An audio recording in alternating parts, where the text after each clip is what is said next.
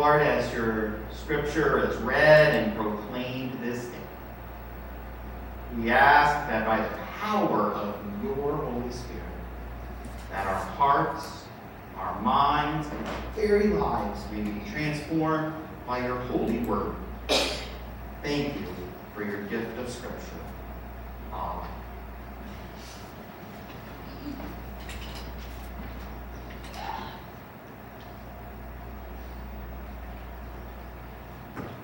When I was growing up, we had a tradition in the Birk household before we ate. I'm sure some of you had a similar tradition. We would all sit down in our assigned seats, and, and I especially remember this in elementary school because I had an assigned seat that had my back. This would have been the late 70s, early 80s when like those glass uh, tiles were popular, and we had a wall that was a glass uh, uh, tiles in the uh, kitchen or dining room, and I wasn't allowed to sit facing them because my mom said I would just make faces in the mirrors and I would never eat. So I, my assigned seat was with my back to those mirrors, and before we could eat, we would have to say grace. Any of you guys do this or have done this? And ours was a very specific grace. It was the three kids. Thank you, Father, for our food. Amen. And then my dad would then come in with the closer. Thank you, Father. Amen. You could always tell how hungry he was by how quickly he came in with that closer. Prayer is an important part of life for a Christian. Over the next few Sundays, we are going to be talking about uh, practices such as prayer and how they can help us grow as Christians and, and, and how they are needed for us as the church to be faithful in our mission.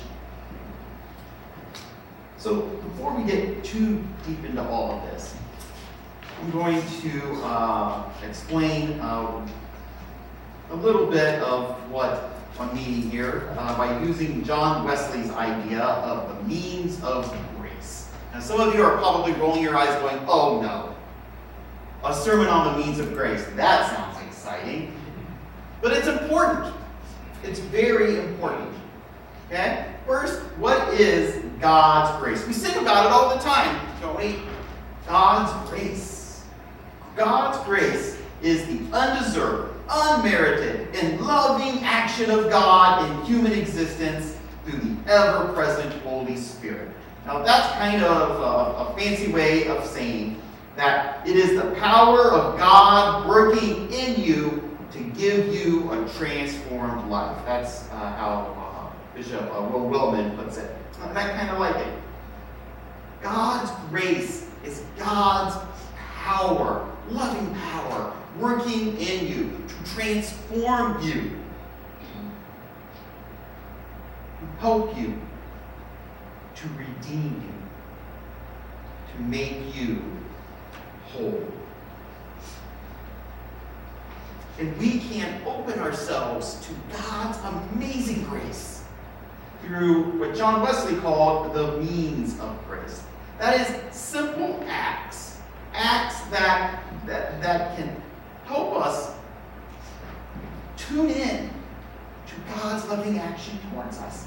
Now, Wesley uh, divided his works of grace into two parts. Uh, the first is what he called works of piety, uh, which are things that we tend to do as Christians on our own uh, or in groups, but they are more inward focused. So things like prayer, scripture uh, study, uh, fasting, uh, regularly attending worship, healthy living, sharing our faith, the sacraments, being accountable to one another, uh, those sorts of things. The other uh, ways in which we can open ourselves to God's grace and, and to grow as Christians is through works of mercy, doing good, visiting the sick, visiting those who are in prison, feeding the hungry, seeking justice, ending oppression and, and discrimination. uh, in, in John Wesley's day, the, the, the big um, uh, works of mercy that uh, uh, Wesley really pushed, other than, of course, helping the, the, the sick and the poor, was ending um, uh, slavery. Uh, that was a, a, big, big push of early Methodism. So, works of piety, works of mercy. So, prayer would, of course, fall into works of piety. And prayer is so important. It is perhaps the most important thing we can do as Christians. Uh, prayer, I think, is best defined simply as talking to God. It's talking to God. Prayer doesn't have to be fancy. I, I know over the years, a lot of people have come to me and they've gone, Pastor Rick, I don't like the way I pray because I sound silly. And when I dig a little bit deeper as to what they're trying to get at, what they're saying is, is when they pray, they don't sound like the people they hear on, on Sunday mornings or somebody they see on TV. And my response is, how you pray is fine. You don't have to use big words. I don't like to use big words in prayer because I don't know what they mean. And often, I think sometimes we, we pastors, I think, are bad at this. We sometimes write prayers to impress you all. Look how much Pastor Rick uses his thesaurus. God doesn't care. God knows I don't know what that means either. Prayer is simply talking to God. And however you pray, whatever words you use, the Bible even tells us even if we can't come up with the words, God knows our hearts. It's simply communicating with God, spending time with God. That's what's important. Well, the disciples were having the same sorts of issues we have. They were hearing other people pray. They were hearing Jesus pray. And they were convinced they weren't doing it right. And so they come up to Jesus and they go, Lord, teach us to pray. Teach us to pray. Clearly, they had seen Jesus praying many times. They knew it was important. Jesus knew that this was important to them. And so he taught them what we call the Lord's Prayer. A simple prayer prayer that we pre or uh, uh, say every single Sunday. And I got to tell you, as a pastor, I always have had every congregation I've ever been at uh, use the Lord's Prayer on Sunday morning. And the reason is that when we're out and about and something goes wrong and we really feel the need to pray, we have something to say. Because we are a creedal church, we've got creeds, but we don't spend a whole lot of time memorizing creeds and stuff, do we? As Methodists, as, as Wesleyans. And so uh, uh, I, I, like the fact that, that if somebody is, is really in an emergency and they don't know what else to, to say, they can say the Lord's Prayer and, and, and, and it's something that will help them connect with God. And so the Lord's Prayer is a powerful prayer. It's a powerful tool for us. And, and I just love the fact that we do it each and every Sunday. You know, prayer has many, many benefits. Uh, and uh, we could spend weeks talking about prayer. But today I want us to focus mostly on the fact that prayer will help us follow God's lead. Follow God's lead. See, God has a preferred future for each and every one of us. He does. And you might be saying, Pastor Rick, what does that mean? That God has a preferred future for each and every one of us. What it means is this God has a plan for us. It is the future that God is planning for us and drawing us into. It is God's dream for you. God has a dream for you.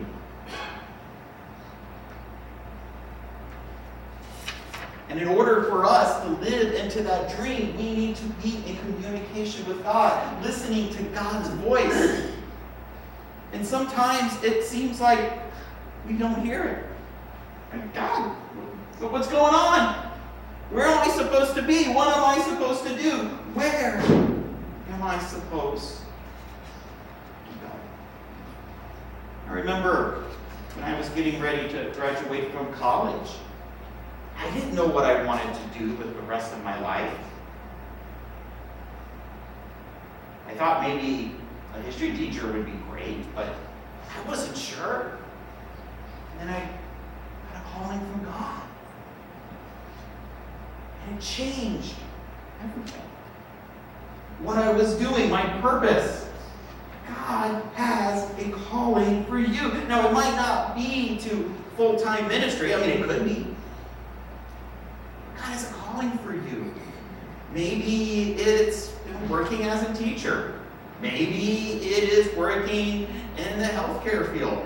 Maybe it is being a, a mother or a father or being uh, someone who, uh, who can be a friend to those who need a friend. God is calling us all to different things, different uh, uh, uh spaces in our life, and we need to open ourselves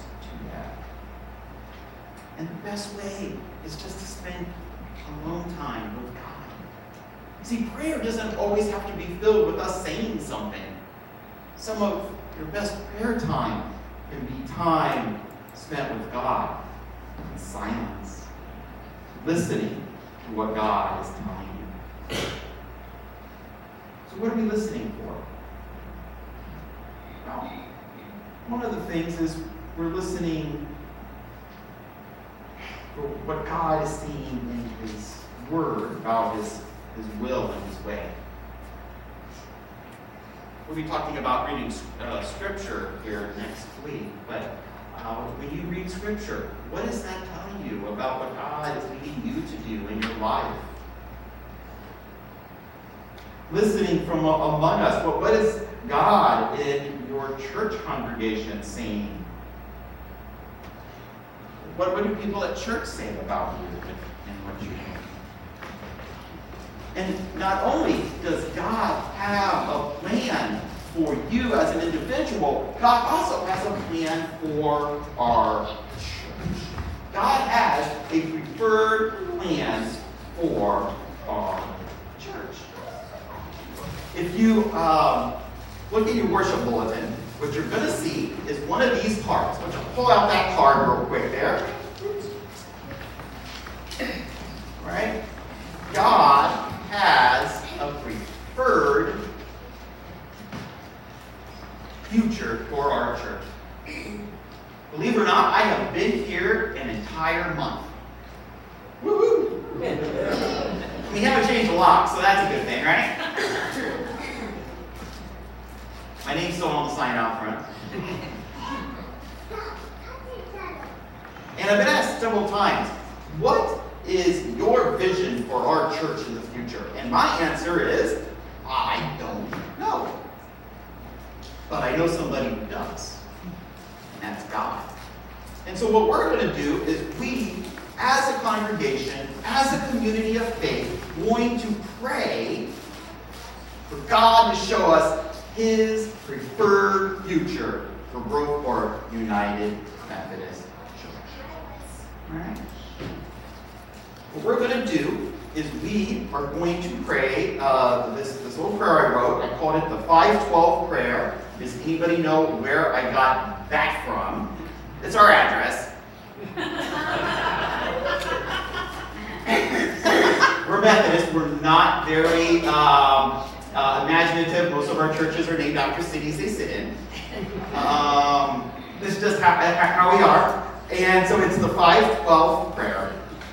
And what we're going to do is we are going to pray this prayer together uh, uh, every Sunday. And then what I ask for you to do is to take this card with you, put it in your purse or in your wallet or, or backpack or whatever it is you carry with you. And at 5:12 uh, p.m. every day, no matter where you are, uh, pull that card out and just pray this prayer. And you don't have to pray it out loud.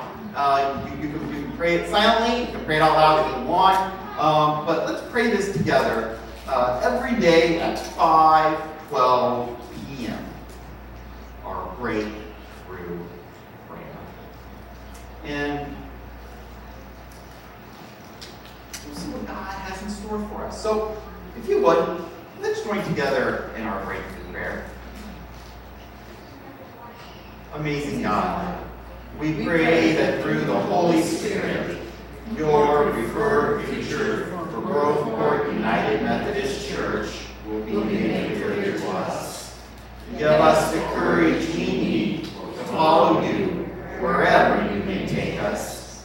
We ask that you bind us together in love so that we can bring the good news of Jesus Christ to our friends, families, and community. Open our eyes so that we may see the amazing things you are already doing among us. Amen. And my friends, I invite you that uh, as we uh, move through the, the, the next uh, weeks and months of life together, that you listen to what God is saying about where He's leading our church. What is, again, similar things to what we say to ourselves. What is God saying in His Word about His will and His way? What does God want a church to do? What are people in this congregation saying about their gifts and their passions? Because God gifts churches through their people. And we also need to listen from the outside. What is the community that we live in seeing about their needs and their opportunities? What ways can we engage the needs of our community with the good news of Jesus Christ? And we also need to listen within ourselves. What is the Holy Spirit calling us individually, uniquely to do in the life of this congregation, in the life of the church in a broader scope? My friends, as God says in Isaiah 43 19, Look, I am doing a new thing. Now it sprouts up. Don't you recognize it? I am making a way in the desert, paths in the wilderness. Friends, I believe that God is doing a new thing here at Groveport United Methodist Church, and we need to just be in prayer about that. Let God show us where we are headed, and ask God to help us get there. Because God has a preferred future for us. God has a dream for us and for our church. And let us live into that dream. Let us pray. Lord, we thank you for the gift of prayer. Prayer on its surface is, is just talking to you, yet it is so complex. that we could talk about it for months. The different ways in which we can communicate with you. Open our hearts and our minds, Lord, to your leading, to your will. We thank you for all that you do for us. In the name of Jesus, we pray.